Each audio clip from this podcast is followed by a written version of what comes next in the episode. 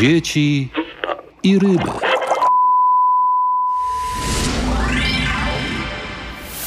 Dopóki w światowej polityce nie zostanie przyjęty plan pomocy ekonomicznej i społecznej dla poszkodowanych i cierpiących społeczeństw, nielegalni imigranci będą szturmowali granice sytych państw Unii, które realizują politykę wyniszczającą te obszary, te społeczeństwa, te państwa.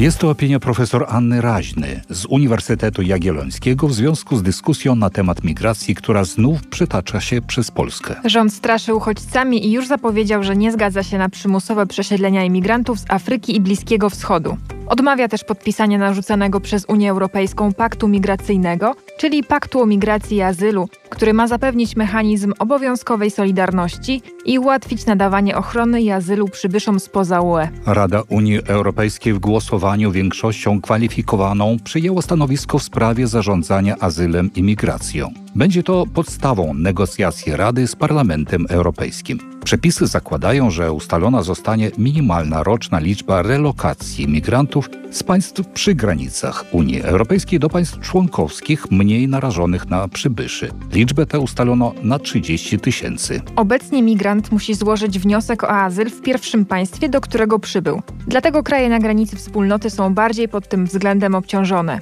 Rada Unii Europejskiej zaproponowała mechanizm, w ramach którego państwa członkowskie dotychczas mniej obciążone migracją będą przyjmować wnioski o azyl na równi z państwami przy granicach UE. Za każdy nierozpatrzony wniosek kraj będzie musiał wpłacić 20 tysięcy euro na rzecz państw znajdujących się pod presją migracyjną. Oznacza to de facto wybór między relokacją migrantów a ekwiwalentem finansowym w przypadku braku chęci ich przyjęcia. Czy Polska powinna zgodzić się na przymusową relokację imigrantów z Afryki i Bliskiego Wschodu, czy lepiej zapłacić kary? Jednomyślności co do tej kwestii nie ma ani wśród polityków, ani w polskim społeczeństwie. Jarosław Kaczyński zapowiada referendum w sprawie migrantów. To kolejny raz, gdy Prawo i Sprawiedliwość wykorzystuje uchodźców w politycznej grze. Partia Jarosława Kaczyńskiego była przeciw wpuszczeniu do Polski ludzi uciekających z Syrii, Afganistanu i Iraku już w roku 2015, który był kulminacją tzw. Tak kryzysu migracyjnego. Błędna polityka migracyjna rozpoczęta od słynnego serdecznie witamy w wykonaniu ówczesnej kanclerz Angeli Merkel miało swoje dramatyczne konsekwencje.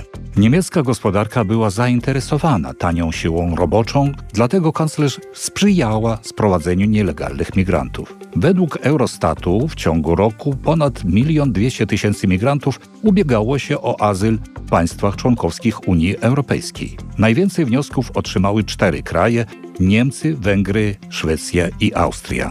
O azyl w Polsce aplikowało 10 255 osób. Polska zgodziła się przyjąć około 5 tysięcy. Wówczas rząd koalicji PO-PSL deklarował pełne poparcie dla polityki Berlina, a ówczesny wiceminister spraw zagranicznych Rafał Trzaskowski deklarował.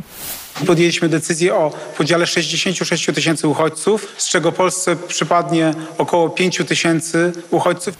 Rzekomo Polska była gotowa przyjąć o wiele więcej, nawet 50 tysięcy, mówił wtedy rzecznik rządu z Platformy Obywatelskiej Cezary Tomczyk. Wszystko w myśl polityki multikulturowości i otwartych drzwi, podkreślił Marek Budzisz, ekspert do spraw bezpieczeństwa. I to był system oparty o pewien dyktat Niemiec, bo to kanclerz Merkel, nie konsultując z nikim, zaprosiła migrantów. Dziś opozycja nie jest już tak chętna do komentowania polityki migracyjnej Brukseli. Konsekwencje dotknęły kraje, które zgodziły się na system relokacji fali imigrantów. Do Europy przeniknęli ludzie, którzy spowodowali liczne zamieszki i chaos. Skutkiem błędnej polityki migracyjnej były zamachy terrorystyczne, handel narkotykami i handel ludźmi. Od 2015 roku w zamachach w Europie Zachodniej zginęło 385 osób. Do dramatycznej sytuacji doszło latem 2021 roku na polsko-białoruskiej granicy. Wtedy tysiące uchodźców większości młodych mężczyzn, m.in. z Iraku, Afganistanu i z innych krajów Bliskiego Wschodu oraz Afryki, koczowały wzdłuż granicy, próbując na różne sposoby przedostać się z Białorusi przez Polskę dalej do krajów Unii Europejskiej.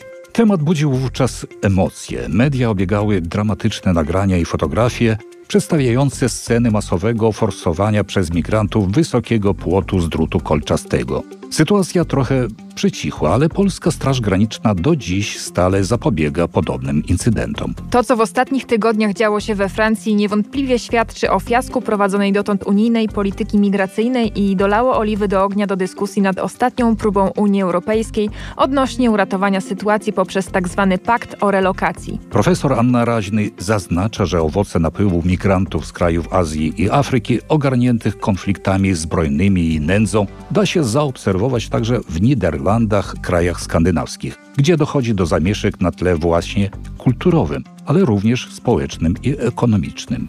Wątpliwy wydaje się argument polskich władz, które nie chcą realizować dyrektywy unijnej właśnie ze względów kulturowych. Jednocześnie bowiem, pomimo tych względów, te same władze przyjmują do Polski dziesiątki tysięcy legalnych imigrantów zatrudnionych w różnych firmach i korporacjach. I to imigrantów z obszarów obcych nam cywilizacyjnie, z obszaru islamu, hinduizmu. Jest to cyniczna hipokryzja polityczna, bo dla nielegalnych buduje się mury, na przykład na granicy z Białorusią, dla legalnych tworzy się natomiast wybiórcze prawo. Zwróćmy jeszcze uwagę na jedno. Problem unijnej dyrektywy ma jeden chyba najważniejszy aspekt, bardzo często ukrywany przez polityków, a zwłaszcza przez media.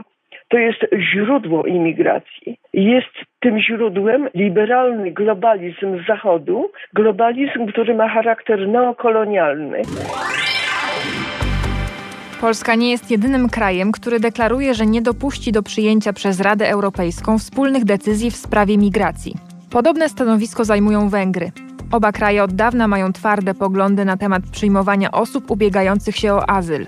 Po długich, intensywnych dyskusjach na szczycie z udziałem ministrów spraw wewnętrznych, postawiły na swoim mimo sprytnych zabiegów prawno-organizacyjnych władz Unii Europejskiej, które próbują obchodzić prawa suwerennych krajów, wprowadzając głosowanie większościowe. Polska i Węgry chcą, aby Rada Europejska była zobowiązana do powrotu do zasady konsensusu w sprawie pakietu dotyczącego polityki migracyjnej i azylowej. Ponadto obstają przy suwerennym prawie państw członkowskich do kształtowania swojej polityki migracyjnej i decydowania, kogo przyjmują na swoim terytorium.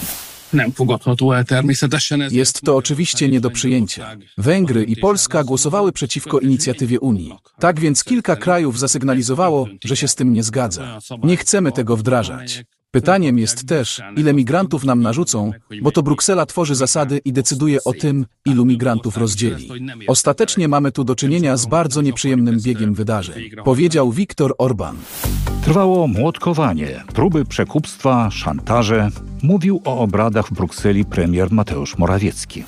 Do tego sprowadza się debata dzisiaj na forum Unii Europejskiej, czy będziemy bezpieczni, czy będziemy wyglądali w naszych miastach jak niektóre miasta Europy Zachodniej. Widzicie, co tam się dzieje. Każdy z Polaków może dzisiaj zobaczyć, do czego prowadzi obłędna polityka dopuszczenia do nielegalnej imigracji. Nie ma na to na zgody Prawa i Sprawiedliwości. Zgodnie z opinią profesor Anny Raźny, unijna dyrektywa o przymusowej relokacji nielegalnych imigrantów na terenie państw członkowskich Unii Europejskiej zawiera kilka aspektów sprzecznych z zasadami systemów demokratycznych. Najważniejszy z nich to przymus, który zawsze jest atrybutem reżimów i systemów totalitarnych. Przymus przeczym traktatom Unii Europejskiej. Drugi istotny aspekt to nielegalny charakter imigracji, a więc również sprzeczny z obowiązującym prawem, który dopuszcza przyjmowanie imigrantów, innymi jako azylantów, bądź pracowników korporacji na określonych warunkach. Już te dwa aspekty dyrektywy o przymusowej relokacji świadczą o politycznym i cywilizacyjnym kryzysie Unii. Jednocześnie świadczą o słabości ideologicznej i kulturowej. Są bowiem przejawem świadomej polityki tak zwanej multikulti, zgubnej dla tożsamości kulturowej państw Unii. Kryzys migracyjny jest aktywnie wykorzystywany w kampanii wyborczej między PiS i opozycją. Jarosław Kaczyński zastosował sprytny chwyt. Chce przeprowadzić referendum w sprawie udziału kraju w unijnym programie relokacji migrantów. Według zapowiedzi rządzących referendum ma być połączone z jesiennymi wyborami parlamentarnymi. Tym samym PiS liczy na podwójne zwycięstwo. Już dziś prowadzi w sondażach wyborczych, a większość Polaków popiera również pogląd partii, że Polska nie powinna przyjmować żadnych osób ubiegających się o azyl w ramach unijnego programu relokacji, mimo że polskie firmy potrzebują miliona pracowników z zagranicy do 2027 roku, m.in. w przemyśle, logistyce i turystyce, by wyrównać ubytek rodzimych pracowników. Opozycja, chociaż nie osiągnęła w tej sprawie jednomyślności, jest wystraszona perspektywą referendum, którym Polacy najprawdopodobniej odrzucą niemiecki projekt przymusowej relokacji imigrantów. Przedstawiciele Koalicji Obywatelskiej, Lewicy i Polski 2050 odmówili też udziału w konsultacjach na ten temat z Mateuszem Morawieckim. Nowa Lewica wprost oświadczyła, że jest przeciwna organizowaniu referendum bo to marnowanie pieniędzy podatników. Wszyscy i tak wiedzą, co sądzi społeczeństwo. Jak wynika z najnowszego sondażu Instytutu Badań Polster, 74% Polaków sprzeciwia się relokacji, a 26% uważa, że rząd powinien przyjmować azylantów w ramach planowanego przez UE systemu relokacji. Co zatem sądzą Polacy o polityce migracyjnej Unii Europejskiej, o relokacji uchodźców? Ja się cieszę, że nasz rząd Prawa i Sprawiedliwości jest przeciwko tej polityce migracyjnej, ponieważ tutaj chodzi o nasze bezpieczeństwo, więc ci imigranci nie powinni być przyjmowani na teren naszego kraju. A kto to tak wymyślił? No to niech sobie płaci komisja. Niech nam wypłacą pieniądze, które nam obiecali, a nie wypłacili i kombinują przez cały czas. Ja myślę, że przede wszystkim musimy Ukrainie pomagać i na tym powinniśmy się skoncentrować. A poza tym nikogo nie trzeba zmuszać do lokalizacji. Tam, gdzie chcą być, tam niech sobie będą. No dla mnie to jest w zasadzie, jeżeli chodzi o Unię Europejską, to mam takie podejście, że czasami wpływa na nas tak jak dawniej komuna. Moim zdaniem nie odpowiadaliśmy za to, co decydowały Niemcy, Francja, Włochy, tak? To były ich wewnętrzne sprawy, tak? Dlaczego my mamy płacić i dopłacać do ich polityki? Jeżeli oni są tacy bardzo mądrzy, to powinni pomóc tym państwom, tym ludziom tam w Afryce w jakiś sposób, żeby oni tam zostali w swoich miejscach, gdzie się urodzili, gdzie żyją. Opinia większości Polaków jest jednoznaczna. Tym niemniej Sejm w końcu przyjął nowelizację ustawy o referendum ogólnokrajowym i odbędzie się ono w dniu wyborów parlamentarnych. Politolog dr Leszek Sykulski postrzega to jako swoisty wybieg rządzącej koalicji, która próbuje tym samym przyciągnąć do siebie elektorat i utrzymać władzę.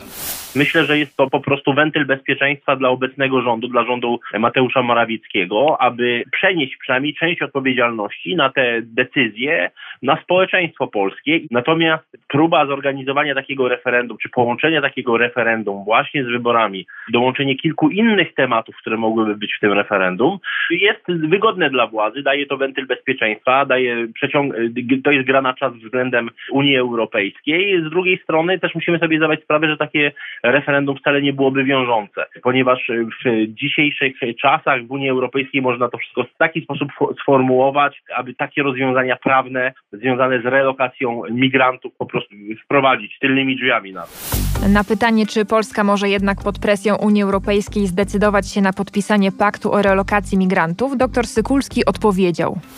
Myślę, że przed wyborami parlamentarnymi byłby to y, przysłowiowy strzał w stopę przez obecną ekipę rządzącą.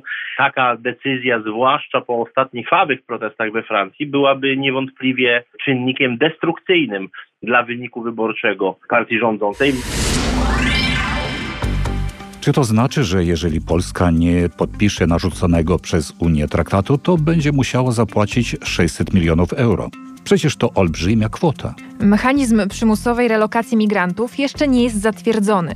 Nie uwzględnia tak ważnej dla Polski kwestii jak uchodźcy z Ukrainy. Jeżeli mówi się o europejskiej sprawiedliwości i solidarności, to wydaje się, że władze unijne powinny traktować wszystkich jednakowo, a w przepisach nie ma nic o Ukraińcach. PSL zaproponowało, aby premier wysłał fakturę do Komisji Europejskiej za utrzymanie Ukraińców w Polsce przez polskich przedsiębiorców, wspólnoty lokalne, organizacje pozarządowe, tych wszystkich, którzy to robią. Ludowcy podliczyli, że będzie to właśnie około 20 tysięcy euro za każdego Ukraińca w Polsce. Bo przecież z podatku Polaków dostają 500, plus, mają dostęp do bezpłatnej ochrony zdrowia, do wielu świadczeń socjalnych, do żłobków, szkół, przedszkoli. Mówił o tym też prezes Kaczyński w Sejmie. To to wszystko, co działo się w Polsce po wybuchu wojny, po ataku Putina na Ukrainę. Przyjęliśmy wtedy kilka milionów uchodźców. No można mówić, że tak na stałe to około półtora, dwóch milionów, czy milion dwieście. W każdym razie, gdyby to pomnożyć przez 22 tysiące euro, to będzie to suma gdzieś między 20 kilka, 30 miliardów euro. A jeżeli chodzi o pomoc, jaką otrzymaliśmy, to jest no już przy bardzo dobrym liczeniu 100 euro na jednego mieszkańca. To jest kpina z Polski, to jest dyskryminacja. To jest dyskryminacja wyjątkowo bezczelna. I dlatego my się na to nie zgodzimy. Ta sprawa musi być przedmiotem referendum. I my te referendum zorganizujemy. Pamiętajcie o tym. Polacy muszą się w tej sprawie wypowiedzieć. Polskie władze nie informują jednak o wywalczonym dla siebie wyjątku. Z uwzględnieniem sytuacji kraju, który już przyjął ponad milion uchodźców, Warszawa będzie mogła wnioskować o odstępstwo od obowiązkowej solidarności zarówno w kwestii relokacji migrantów, jak i kontrybucji finansowej. Ale będzie to musiało zostać ocenione przez Komisję Europejską i zatwierdzone przez Radę.